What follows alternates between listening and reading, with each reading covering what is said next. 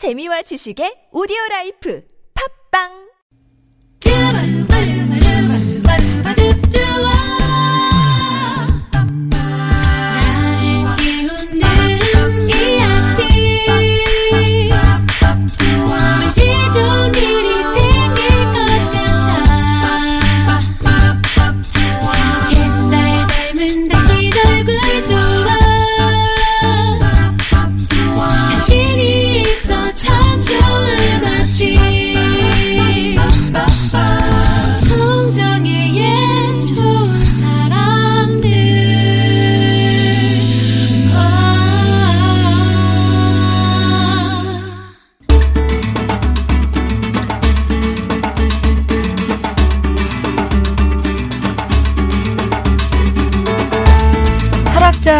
토마스 바트리는 책이 없다면 신도 침묵을 지키고 정의도 잠자며 자연과학은 경직되고 철학도 문학도 말이 없을 것이다 라고 독서의 중요성을 말하고 있습니다.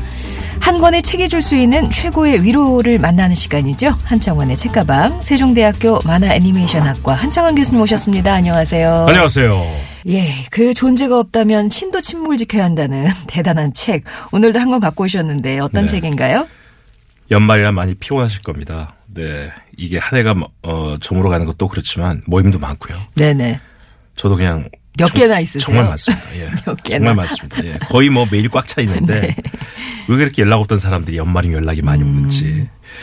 그런데 이렇게 연말에는 책도 잘 안 읽힙니다. 솔직한 말씀으로요. 저도 소개하려고 책을 읽는데 너무 책이 안 읽히는 거예요. 어. 피곤도 한 데다가.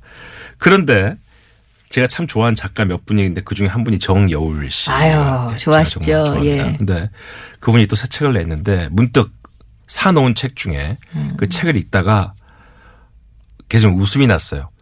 아, 제가 알고 보니까 연말에 책을 안 읽히는 게 아니라 참 읽기 싫어했구나 책을. 음. 아, 라는 생각이 들었어요. 아, 근데 책을 정여울 씨 책은 늘 편하게 잘 읽히는 책인데 네네. 읽다 보니까 아 이 책의 내용이 원래 그렇게 그런 목적으로 쓴 책이긴 맞지만 제가 제 자신한테 토닥토닥이는 책이에요. 아, 애쓴다, 애쓴다.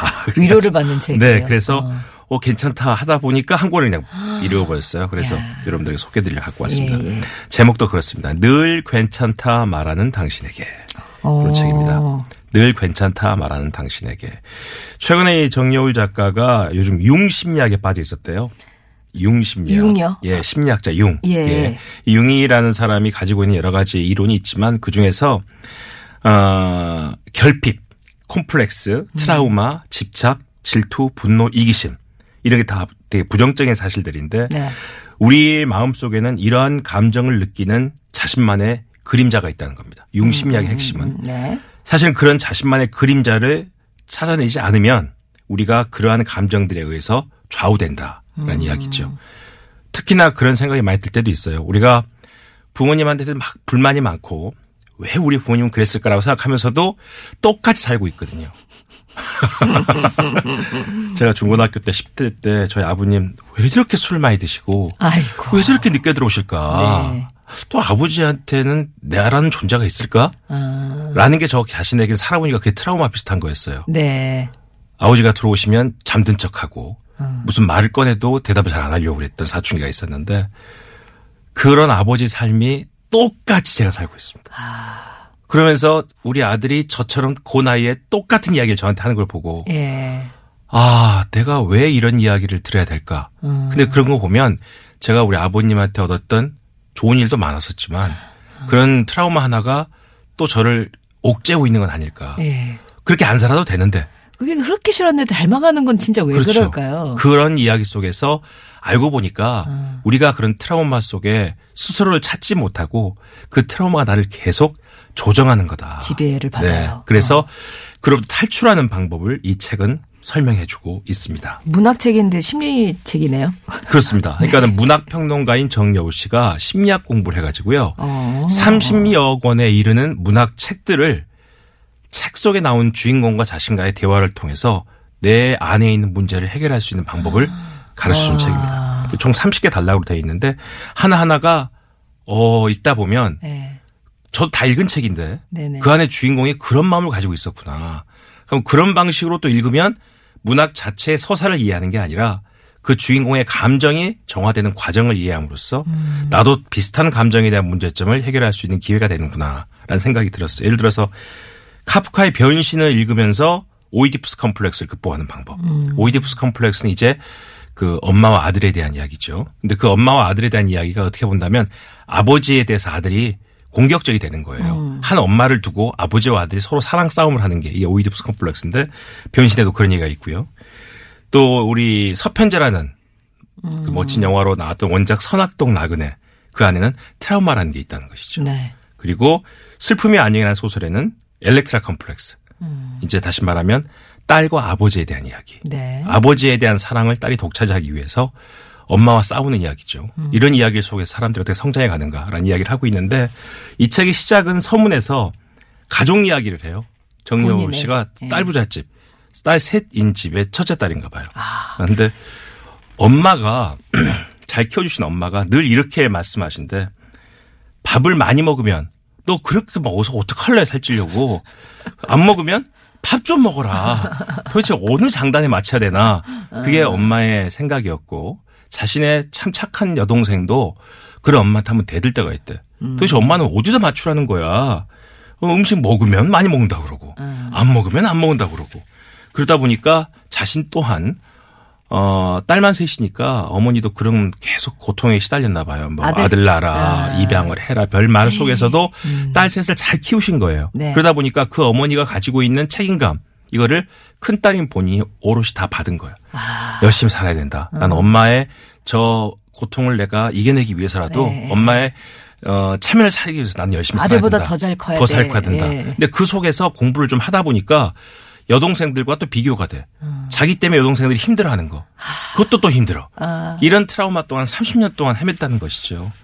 그러면서 그 이 트라우마는요 스트레스가 다르다는 거죠. 스트레스는 그 상황이 되면 고통도 빨리 끝난데 같이 상황이 종료되면 네. 트라우마는 상황이 끝나도 고통이 계속되는 거를 트라우마라고 한다는 아. 것이죠. 그래서 그때 이제 아는 거죠 자기가 영원히 만족하지 못하는 마음의 유전자가 음. 어머니로부터 나한테도 있는 거구나. 그러면서 도- 도대체 나한테는 무슨 문제가 있나라고 유흥을 받다는 거예요. 음. 그래서 심리학자 공부를 하다 보니까 이제 안 거죠. 아, 내가 받아 있는 트라우마는 엄마의 트라우마를 바로 받은 게 아닐까라고 음. 엄마를 봤다는 거예요. 아이고, 엄마도 보니까 딸 부잣집 일곱 딸, 딸 부잣집의 둘째 딸이었다는 거죠. 그래서 정말 아, 큰아들처럼 제일 큰 언니보다 더 언니처럼 집안을 책임져야 됐고 그리고 와서 그 경험들 자기가 하고 싶었던 거를 매번 누르면서 가장으로서 또 밑에 충층이 있는 여동생들 생각하면서 살아온 그 젊음이 소녀 때 살아온 젊음이 딸에게도 그대로 왔다는 거죠. 그때 봤다는 거예요.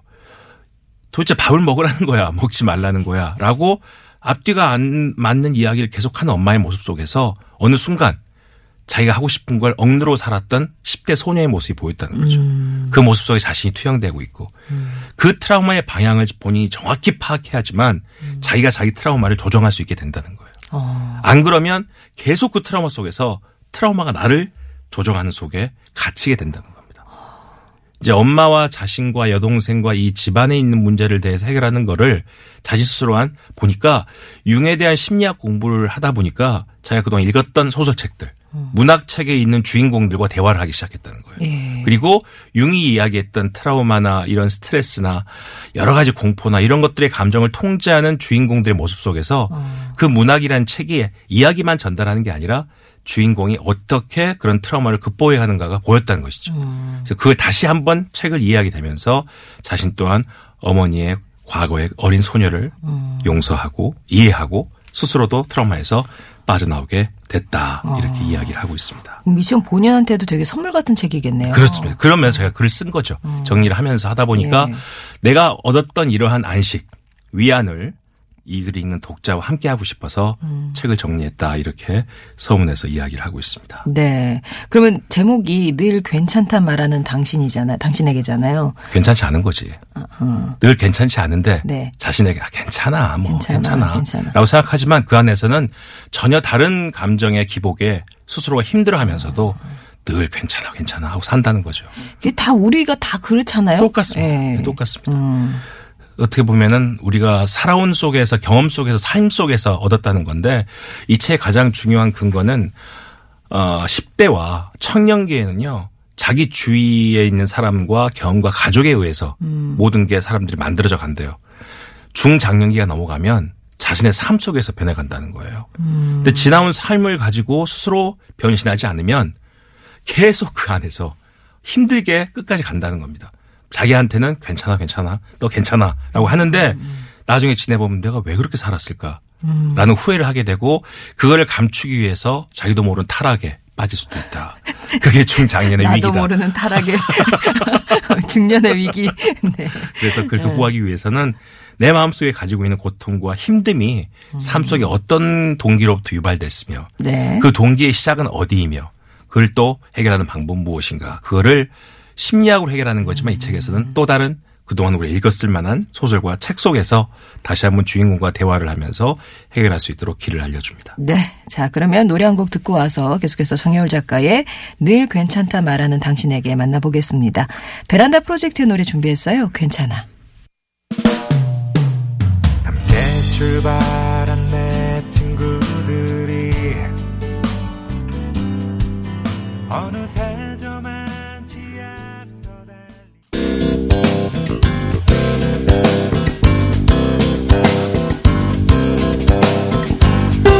월요일에 만나는 좋은 사람들 한창원의 책가방으로 함께하고 있습니다. 오늘 만나고 있는 책은 늘 괜찮다고 말하며 자신의 아픔을 돌봐주지 못한 사람들에게 보내는 정여울 작가의 애틋한 공감의 편지입니다. 늘 괜찮다 말하는 당신에게. 제목이 이래서 아마 많은 분들이 내 얘기네 이렇게 네. 생각하실 것 같은데 교수님도 좀 그런 편이시죠? 아, 그럼요. 네. 있다 보니까 사실 저도 아- 모르고 있는 건 아니었어요. 다 알고 있는 이야기였지만 음. 그를 인정하기가 부끄러운 거죠. 부끄러운 인정을 통해서 내가 더 추락하는 건 아닐까라는 불안감 그런 것 때문에 인정을 못 한 건데 읽다 보니까 그 인정이 절벽에서 추락하는 게 아니라 다시 비상할 수 있는 날개가 될 수도 있겠구나라는 생각이 들었습니다. 책에서는 그렇게 이야기합니다. 나는 심리학 전문가는 아니지만 문학의 프리즘에 비춰본 심리학이라는 관점은 나를 끊임없이 설레게 만들고 가슴 뛰게 만든다. 문학 작품 속에서 나를 매혹시킨 주인공들은 어딘가 나와 닮은 상처를 지닌 사람들이다. 완전히 똑같은 상처는 아닐지라도 뭔가 상처받는 마음의 패턴이 비슷한 존재들에게서 나는 피할 수 없는 매력을 느꼈다. 이렇게 이야기합니다. 그러면서 이 책이 이 독자들에게 어떤 의미로 받아들여지기를 희망하는지 이렇게 쓰고 있습니다.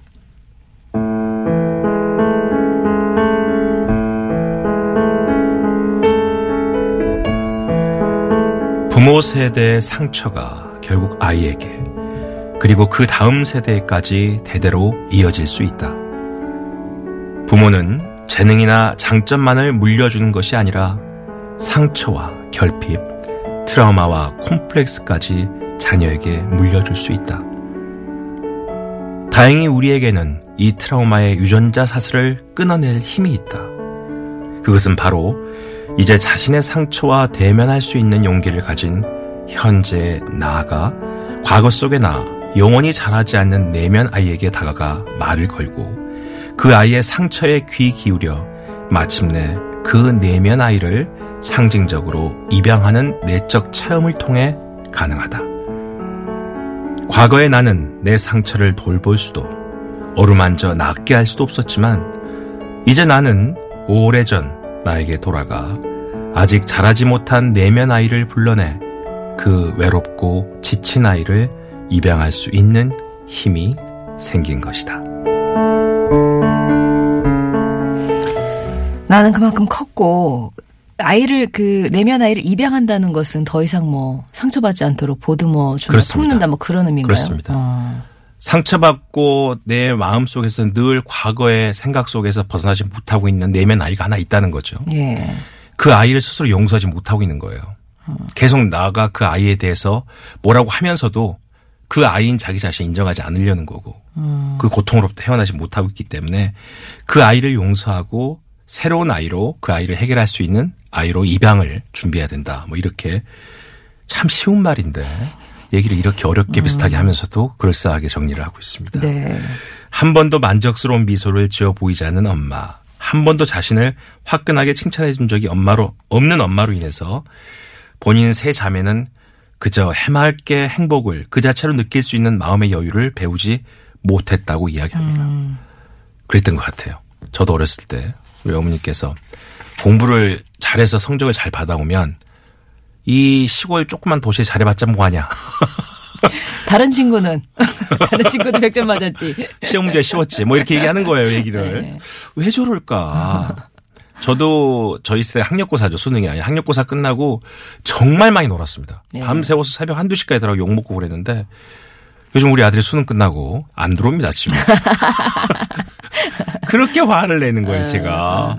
가만히 어젯밤에 생각해 보니까 나는 더 했는데 나는 그때 너무너무 기분 좋아서 친구들하고 친구 집에서 그렇게 얘기하고 놀았는데 왜 나는 우리 애가 그러는 걸 인정 못 해줄 것 같은가 마음이. 그게 우리 부모님하고 똑같은 거예요. 그때 아버님 정말 화를 내셨거든요. 네가 시험을 잘 보기라도 했니? 어디 돌아다니? 막 이러셨는데 지금 제가 똑같이 이야기하고 있는 거예요. 애한테. 예, 예. 아, 왜 나는 자꾸 내 굴레 속에다 아이를 집어넣으려고 하나. 이 책에도 그런 얘기 합니다. 부모들은 어른이 되고 나면 본인이 완벽한 교육 체계 속에서 성장하지 못했던 걸 후회한대요. 내 옆에서 금수저 같은 아이들 좋은 교육 많이 받고 우리 말한 말로 하는 전인 교육 있잖아요. 뭐 스포츠도 잘하고 음악도 잘하고 문학도 잘하고 영화도 많이 봤던 친구들. 그 친구들의 교육 속에서 유학 가고 잘 된 친구들을 보면서 아우 나도 저런 기회가 나한테 있었으면 얼마나 더 잘 됐을까 내가. 라는 생각을 누구한테 원한을 품냐면 부모한테 부모한테 원한을 품면서 원망이. 그 원한을 누구한테 주냐면 아이한테 반대로 줍니다. 나는 너한테 그런 원한을 받지 않으리라. 이러면서 두 살 때부터 사교육이 시작되는 거죠. 아이들한테. 나도 완벽한 돈이 없지만 내가 할 수 있는 경제력 여건 내에서는 너한테 완벽한 교육을 시켜보겠다. 근데 보겠다는 거지. 아이 입장에서 한 번도 본 적이 없지. 그러니까 다섯 살 여섯 살의 아이들이 학원 네다섯 개를 보내는 거예요. 그것도 교육이 사실 돌아보면 요즘 뭐 아파트 어머니들은 돈이 부족하면 그렇게 얘기도 한다며요. 한 달 수강료를 내야 되는데 태권도 학원에 일주일에 두번올 테니까 3분의 1로 꽉 짜. 라도 해서라도 해서라도 몇 개를 보내고 싶은 마음이 부모 마음이에요. 네. 그렇게 해야지 내 안에 있는 내 안에 안 작은 아기가 갖고 있는 불만 그거를 그 같은 또래 아이한테는 해주지 않기 위해서. 근데 그거는 또 다른 불만이 아이한테는 잘하고 있다는 거를. 그리고 또 그 아이는 또 크면 또 그 트라우마를 자기 애한테 또 할 거 아니에요. 그러면서 또 엄- 자기가 이제 손자를 보면서 야단치는 거지. 네. 난 너한테 안 그랬다. 너는 왜 너 애한테 그러니? 또 이렇게 이야기하는 악순환이 계속되는 것이다. 라고 괴물님이, 예. 이야기하고 있습니다. 그러면서 이제 하나하나 사례를 들고 있는데요. 첫 번째가 카프카의 변신 이야기가 나옵니다. 브란츠 카프카의. 아마 이 소설은 다 읽으신 분도 계시겠지만 어떤 내용인가 대충 아실 겁니다. 아침에 문득 가장 역할을 하는 아들이 나오죠. 아버지는 경제적 활동을 하지 않으십니다. 그러면서도 가장이에요. 돈을 하도 벌어오지 않으면서도 본인이 아버지로서의 위상 속에서 아들을 계속 옥죄는 아버지인데 매일 아침 출근을 해서 돈을 벌어와야지 집이 돌아갑니다. 근데 아침에 눈을 떠보니까 자기가 작은 벌레로 바뀌어 있는 거죠. 작은 벌레로 바뀐 게 창피한 것보다 내가 이 몰골로 출근을 하지 못해서 우리 집안이 밥을 굶는다는 생각에 더 걱정하는 아들 모습이 카프카의 변신으로 나옵니다. 네. 그리고는 출근 안 했다는 걸 안 상사가 집에 와서 자신에게 뭐라고 할까봐 그 상사에게 이 모양으로도 가서 일을 할 수 있다. 내할 마음이 있다. 금방 나을 거다. 이런 얘기를 막 하고 싶은. 그리고 자신의 방에 있는 자기가 없어지니까 지- 짐을 다 치우는 자신의 그 가족들에게 그 벌레 모양으로도 치우지 말라고 막그 거울에 붙어서 안 떨어지고 하는 이런 노력을 통해서 사실은 변, 이 벌레를 변한 게 중요한 게 아니라 자기를 옥죄고 가장으로서의 위상만 가지고 있는 아버지에 대한 아들의 도전이죠 일종의 그 도전의 모습을 벌레로 변신한 자신을 통해서 이야기하고 있는 겁니다. 근데 그 속에서 계속 투쟁을 하면서 아버지와 아들이 가지고 있었던 마음의 벽들이 하나씩 하나씩 해결돼 가는 거고 알고 보니까 아버지가 모아놓은, 모아놓은 돈이 많았어 또. 근데 그 돈을 안 쓰고 있는 거야. 자기한테 그 일을 시키면서 네. 그 과정에 대한 이해도 같이 가는 겁니다. 그러면서 그동안 몰랐던 가족에 대한 이야기들. 한 번씩 저는 그런 생각이 들어요. 아마 이 방송 듣는 여러분들 중에서 부모 세대를 아직도 이해하지 못하고 계신 분들 가장 중요한 건 부모님이 어떻게 살았는지를 한번 찾아보는 것도 중요한 경험이 아닐까. 우리가 생각하고 보고 있는 부모의 모습은 10분의 1도 안 된 게 아닌가라는 생각이 들었습니다. 그 안에서 어떻게 성장해 오고 또 가족들 사이에서 어떤 책임감을 가지고 살아온 그 삶의 역정이 나에게 하는 참 듣기 싫은 말의 시작이었다라면 그 삶 속에 들어가서 그분들을 이해해야지 나도 그분들이 갖고 있는 말의 본뜻을 이해하게 되지 않을까 이 소설엔 또 그렇게 읽고 있고요. 아, 평생 노력해도 나는 부모님이 원하는 아들이 될수 없다는 좌절감.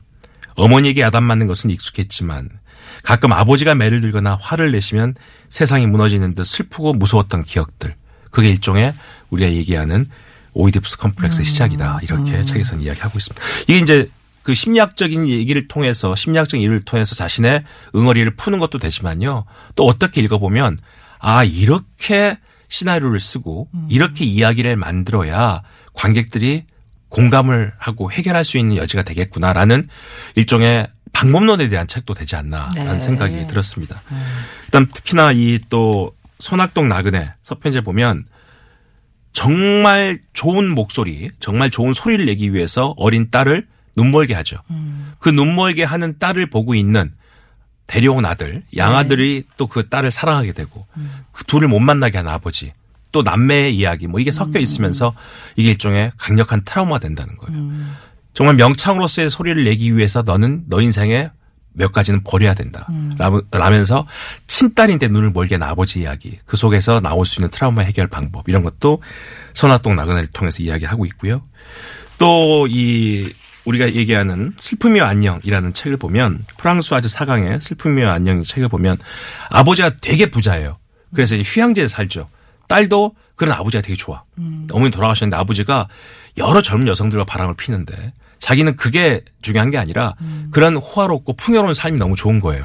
근데 어느 날 갑자기 어, 돌아가신 어머니의 친구 한 분이 집에 찾아오는데 그분이 아버지하고는 정반대인 여자예요. 너무 지적이고 원칙주의자고 아버지의 방탕한 삶을 조정해주고 정리해준 여자가 오는 거예요. 근데 그분이 오면서 불안해지기 시작하는 거죠. 그건 아버지가 새로운 사랑을 시작한다는 말도 되지만 아버지의 방탕한 삶이 정리되는 것도 되지만 자신의 삶이 통제되기 시작한다는 거예요. 네. 그러면서 이제 그 여인과 경쟁을 하기 시작하는 거예요. 이게 이제 일렉트라 컴플렉스라는 이야기죠. 아버지를 두고서. 그리고 아버지가 다시 방탕한 삶이 살 수 있도록 그 여인으로부터 해방될 수 있도록 막 작전을 쓴 딸의 이야기. 이제 슬픔이여 안녕이라는데 그 안녕은 사실 이 책에서는 그렇게 얘기합니다. 어, 이 소설의 제목 슬픔이여 안녕에서 안녕은 이별의 인사 아듀가 아니라 만남의 인사 봉주르다. 슬픔은 이제 그만이란 뜻이 아니라 슬픔을 향한 인문의 뉘앙스로 읽으면 이 작품의 의미가 더욱 깊고 풍부하게 다가온다. 저는 쭉 책을 읽다가 이분에서 번떡 일어납니다. 와, 그렇지. 슬픔이여 안녕. 이거는 이제 다시는 슬픔을 안 본다는 게 아니라 어, 잘가가 이- 아니라 이 제부터 완전히- 슬픔을 본다는 얘기죠. 어. 이렇게도 읽을 수가 있겠구나. 음. 그 안에서 주인공은 또 어떻게 변해갈까 이렇게 볼 수 있다는 거고요. 또 우리가 잘 아시는 마지막 소개해드릴 게 연인이라는 영화 있죠. 예. 음. 연인의 이제 10대 소녀가 돈 많은 중국인 남성과 사랑하는 이야기인데 그 사실은 우리는 그 영화를 보면 여자와 남자의 관계만을 본다는 거죠. 하지만 그 안에는요 중국인 남성이 가지고 있는 이 소녀에 대한 끝없는 사랑. 음. 마치 그 사랑은 어떤 얘기냐면 위대한 개츠비의 개츠비 사랑이나 그다음에 공포의 외인구다에 나오는 까치의 사랑 같은 게 다 연결되는 건데 사실은 그 안에서 그 소녀가 갖고 있는 엄마와의 관계라는 거죠. 인정받고 싶은 엄마한테 인정받고 싶은 딸의 마음 이제 그런 이야기가 다 숨어 있다. 그 안에서 또또 다른 트라우마와 고통을 이겨내는 방법들을 얘기하고 있습니다. 그러니까 다 우리가 익숙한 영화, 소설, 문학 작품이지만 그 안에 주인공이 갖고 있는 고통과 힘듦은 남의 이야기가 아니라 나의 이야기였기 때문에 그 작품을 이해하면서 나 또한 스스로를 이해하고 해결하는 방법을 찾아보자. 네. 늘 괜찮다 말하는 당신에게가 그렇게 이야기하고 있습니다. 예, 오늘 정여울 작가의 심리치료 에세이 늘 괜찮다 말하는 당신에게 함께 했습니다. 한창원 교수님이었습니다. 고맙습니다. 네. I'm dreaming tonight of a place I love even more than I usually do.